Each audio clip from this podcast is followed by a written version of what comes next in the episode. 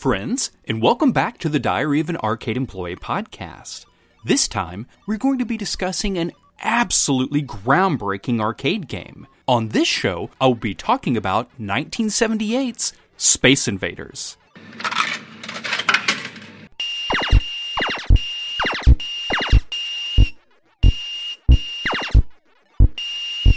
Pong, Pac Man, and Donkey Kong are among the few arcade games that are generally considered to be groundbreaking, just like Space Invaders. While I vaguely recall playing Atari's Pong, and even the likes of Computer Space, I can remember the first time I saw a Space Invaders cabinet. Obviously, since it was released in 1978, it wasn't at that fabled Showbiz Pizza I'm always talking about. In fact, it didn't hit North America until 1979.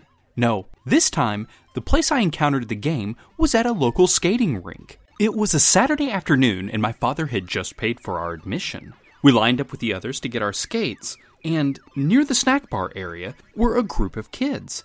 Around my age, perhaps just a little older. That is when I heard something above their excited babble.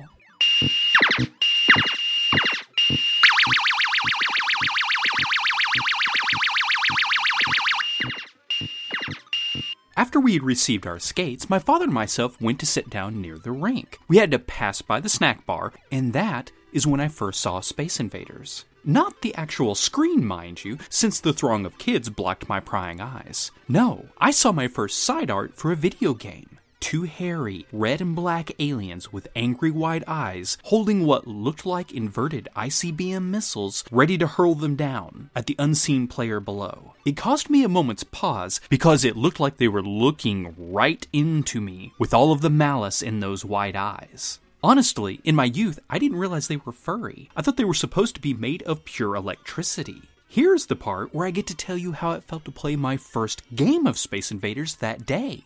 Except, it didn't happen. The crowds around the machine never thinned out enough for me to get a chance. And it was hard to concentrate on my skating, I can tell you that. I was just itching to see what the other kids were playing. As I just mentioned a little bit earlier, I had played other video games before, but they definitely looked like they were having the best time of their lives, and I wanted to join in. Finally, calling it a day, I was all but dragging my feet as we headed towards the exit, hoping that somehow the groups of kids would disperse and allow me a chance to see the screen. Finally, my father realized something was up. No, he wasn't able to get me up front to play or anything like that, but he did hoist me up on his shoulders so I could watch a few minutes of an older boy playing the game. Friends, as soon as I saw the action on the screen, I was hooked. It was all I could talk about on the way home. Honestly, I was rambling and talking a mile a minute just like I had after seeing Star Wars the previous year.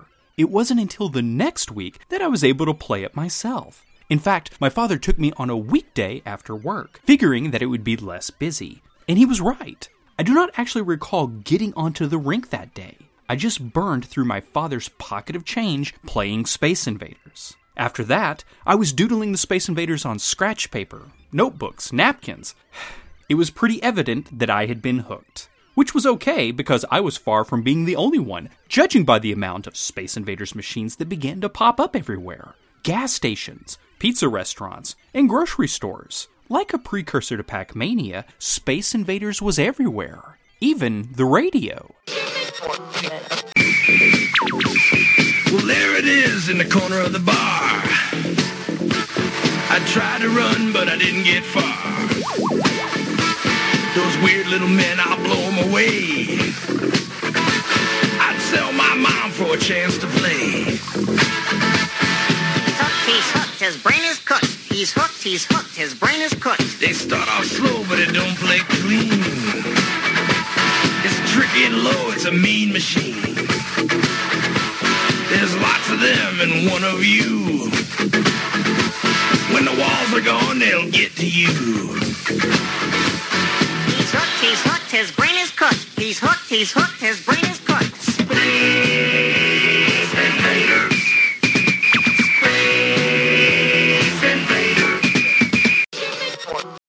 That was Space Invaders by Uncle Vic. Nice name. Who was really Victor Earl Blackman, a DJ for WGCL in Cleveland. In addition, Victor was also a musician and nightclub owner. His hit novelty song, by the way, was actually released in 1980. But bear in mind that Space Invaders was released through Midway in 1979. It takes a while to infect pop culture, but it certainly did, friends. You could find Space Invaders on beach towels, t shirts, handheld games, and even Avon soap containers that resemble the laser bases the player uses in the game. But in the spirit of full disclosure, I don't believe this is an official product. Of course, there was what you might call the first killer app, when Atari began packaging it with their Atari VCS home consoles. More on that later, though. Because in 1977, obviously no one knew how popular Space Invaders was going to be. Certainly not its creator, Tomohiro Nishikado. Tomohiro was an engineer with Taito, who of course developed and produced Space Invaders, releasing it in Japan in 1978. Nishikado actually got his start with the company back in 1969, and then in 1972 developed a game entitled Elepong, short for Electric Pong.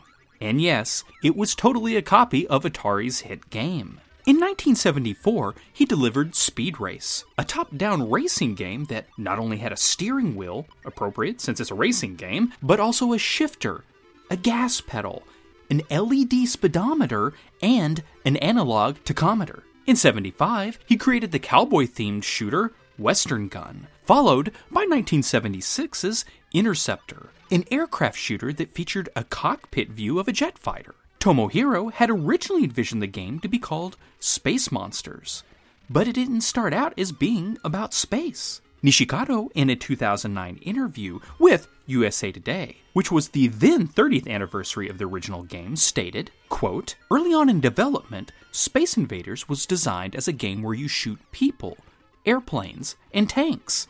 However, the characters' movements didn't really look or feel like tanks or airplanes.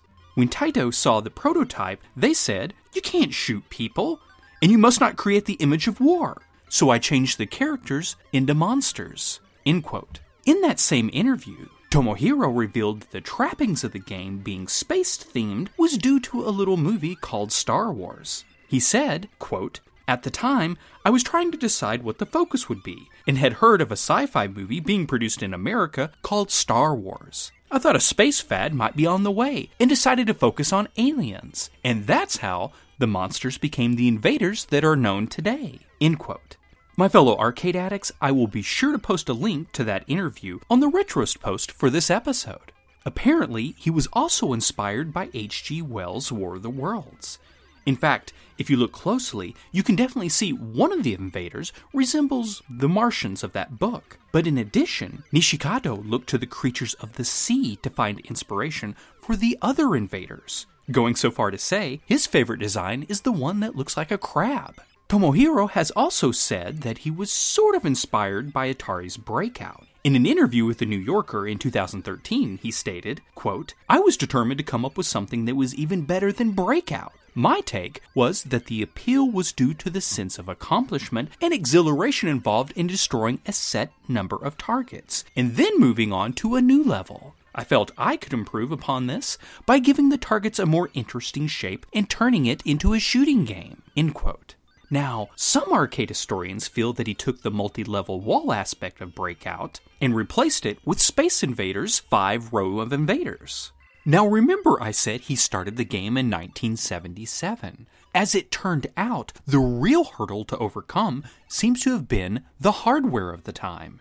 The engineer had to develop a microcomputer that could handle the game. He's gone on record saying that he had to build one from scratch. Even then, Tomohiro wasn't able to get color in the game. So, in a moment of genius, they decided to put strips of orange and green cellophane on the screen itself, naturally giving the illusion of color. With the addition of a painted plastic moonscape and with the use of a blue black light to light up the starry sky backdrop, the game is reflected off of a mirror, giving it depth, a real 3D feel.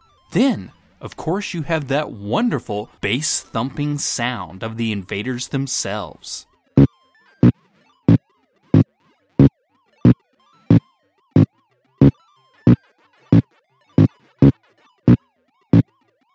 The sound was achieved thanks to a Texas Instruments SN76477 sound chip. The sound design was one of the few areas that Nishikado didn't handle. That was responsible to another coworker at Taito. But it too is an important part of why Space Invaders was so legendary. That rhythmic thumping that Tomohiro requested to mimic the human heart has a subtle way of drawing you into the game. And when you're picking off those invaders and it starts to speed up, you can't help but start to feel your own pulse beat quicker too.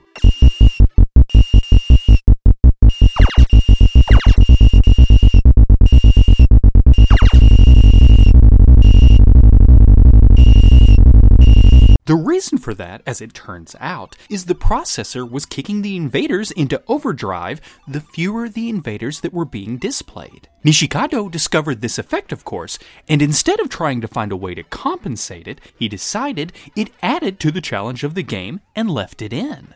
Can't tell you how many times I've lost my laser bases to that one single invader zipping across the screen, my shots just barely missing it. Space Invaders was definitely a hit in Japan when it was released there in 1978. So much so, it started a rumor that the country had to manufacture more yen to keep up. This is a rumor that has long since been debunked, but it still makes the circuit. Space Invaders' popularity in Japan not only surprised Taito, but its creator. Much like how a year later, Space Invaders would start popping up in places like grocery stores, bowling alleys, and movie theaters, the popularity of it in Japan found owners of pachinko parlors clearing out their stock and replacing it solely with Space Invader cabinets. Furthermore, the game's popularity has also been rumored to have caused a spike in delinquency of Japanese students. There's even reports back in the day of children stealing yen by gunpoint to feed their Space Invaders habit. As much as I loved Space Invaders, at least I didn't turn to a life of crime to get my fix. Friends, I realize this episode has been a little different. Normally, I try to present a short bio of the developers before diving into the gameplay. But let's be honest, Space Invaders is rather simple, right? One to two players, taking alternate turns, must stop a relentless descending horde of Space Invaders from reaching the bottom of the screen and ending the game. The invaders, numbering 11 across and 5 rows down, march slowly at first to the right and upon reaching the edge of the screen, drop down and reverse direction to the left.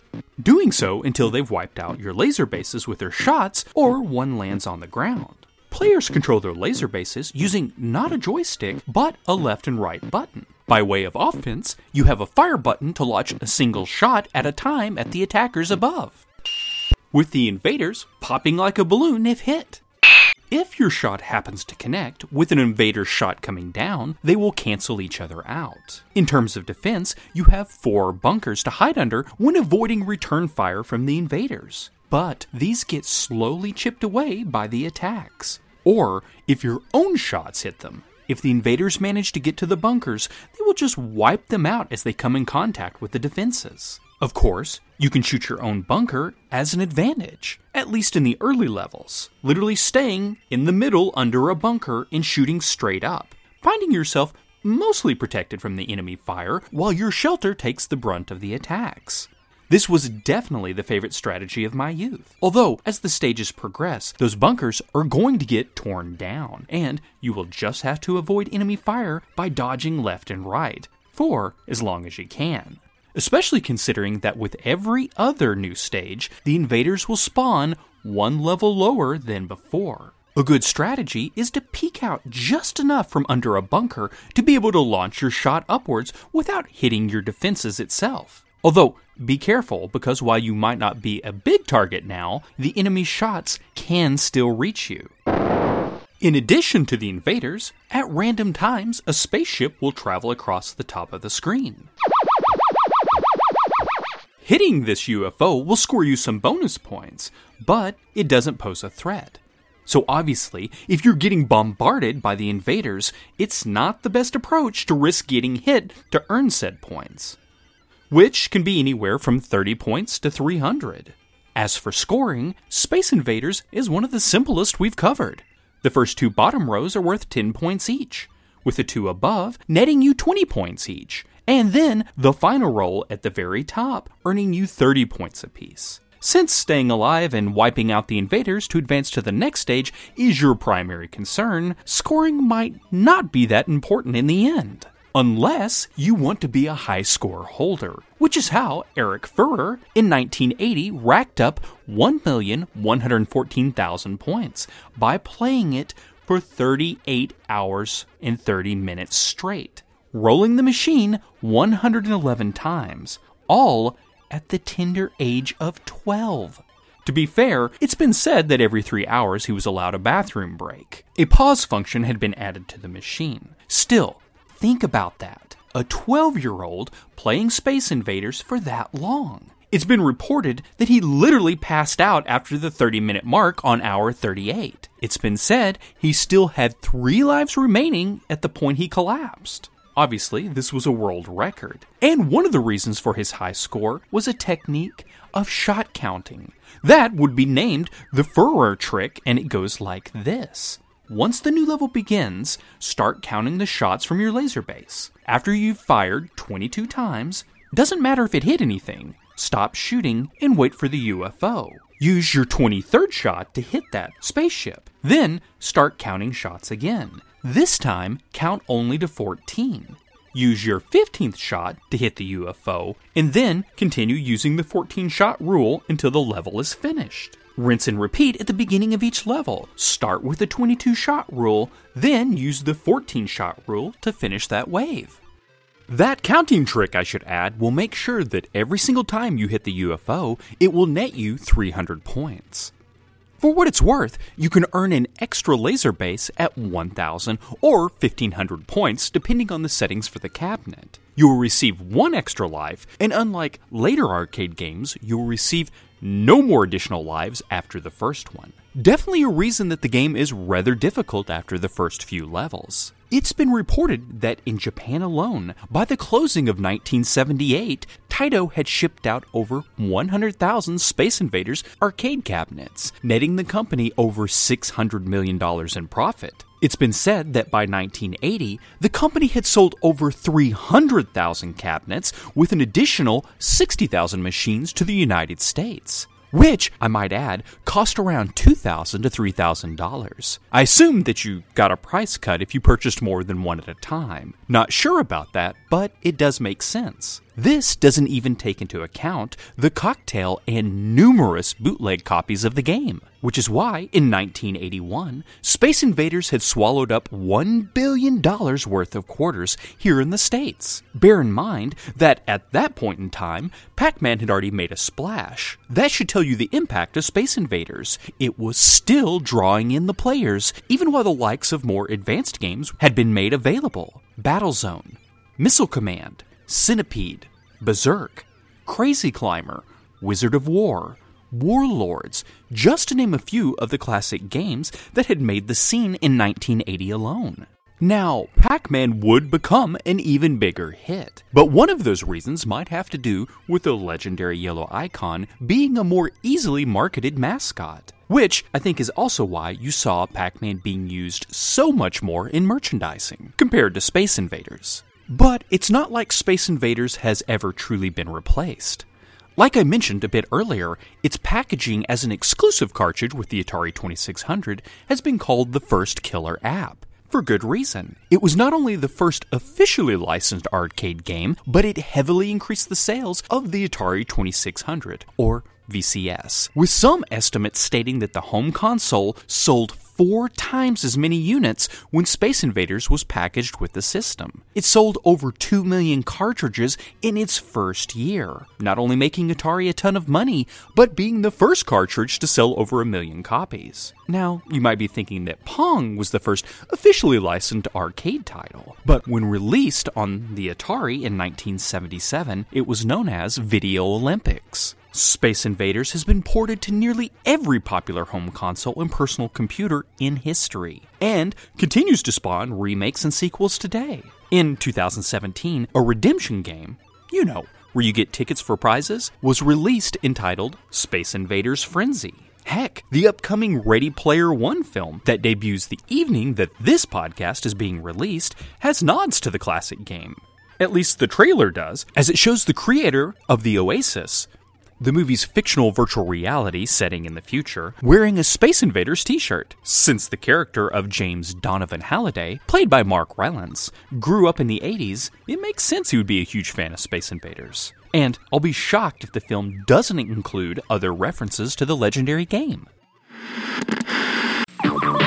And now, these messages. Out here, we entertain ourselves at home. So we got an Atari video game. There's so many different games to play.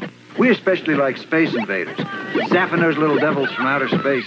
It's fun. But personally, I think the whole idea of creatures from outer space is a little far-fetched.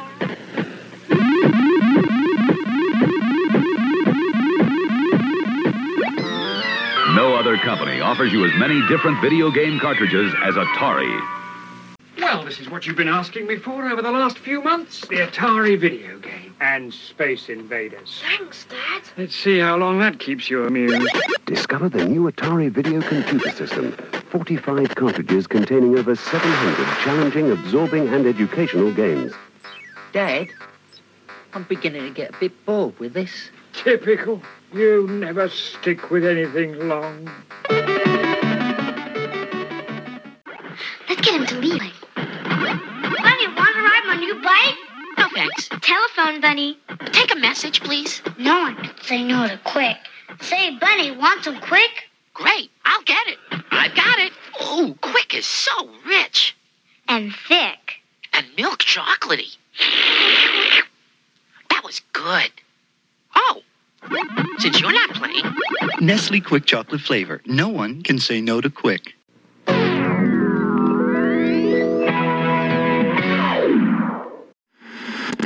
Space Invaders can be seen in more than just Ready Player One. 1982's Fast Times at Ridgemont High featured the game, as well as the 1987 cult classic Cherry 2000. 1991's Terminator 2 had a Space Invaders Deluxe in the film, and recently, 2015's Pixels, the movie based on the 2010 short film, featured the invaders causing havoc. In my opinion, though, the best appearance of the classic icons was in the 2002 episode of Futurama entitled Anthology of Interest 2.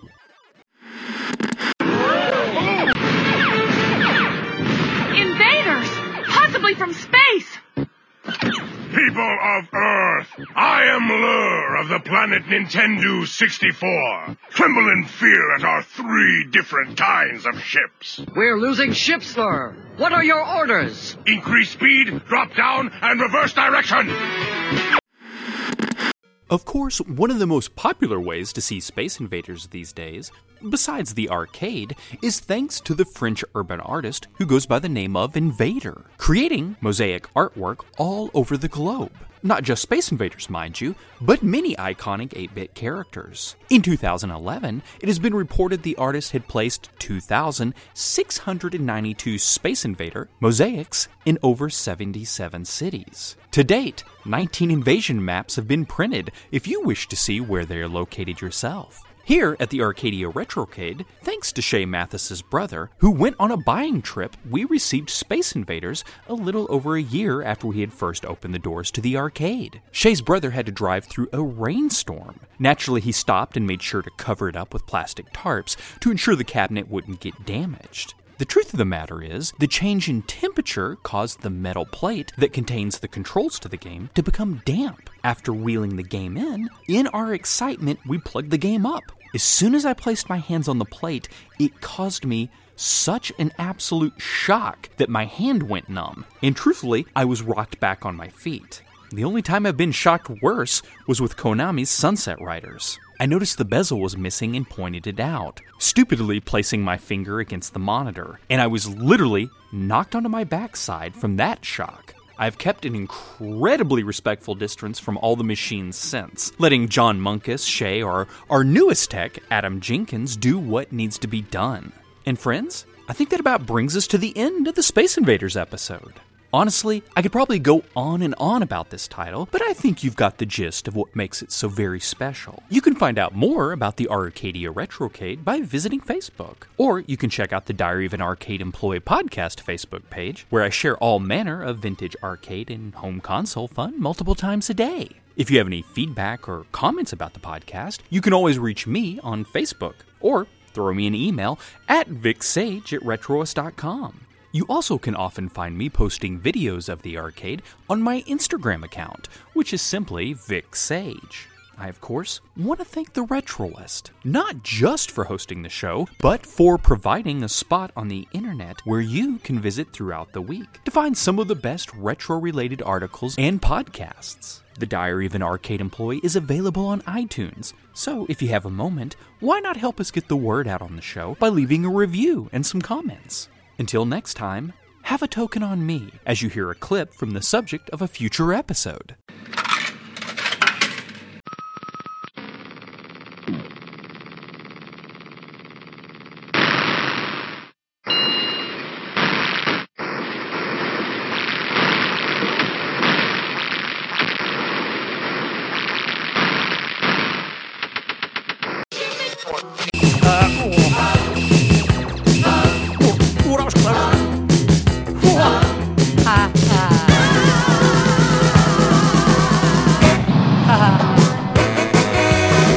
I was playing this game, see, down a local pub. When someone came up to me, you know, he, gave me a shove. He had like two long arms sticking out of his ears.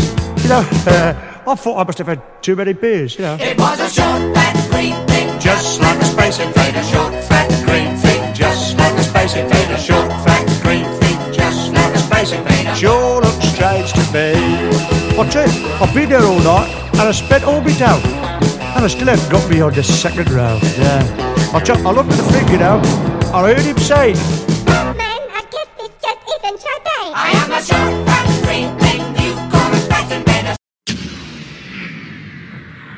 This has been a Retroist production. Thank you for listening and have a better one. Goodbye. End of line.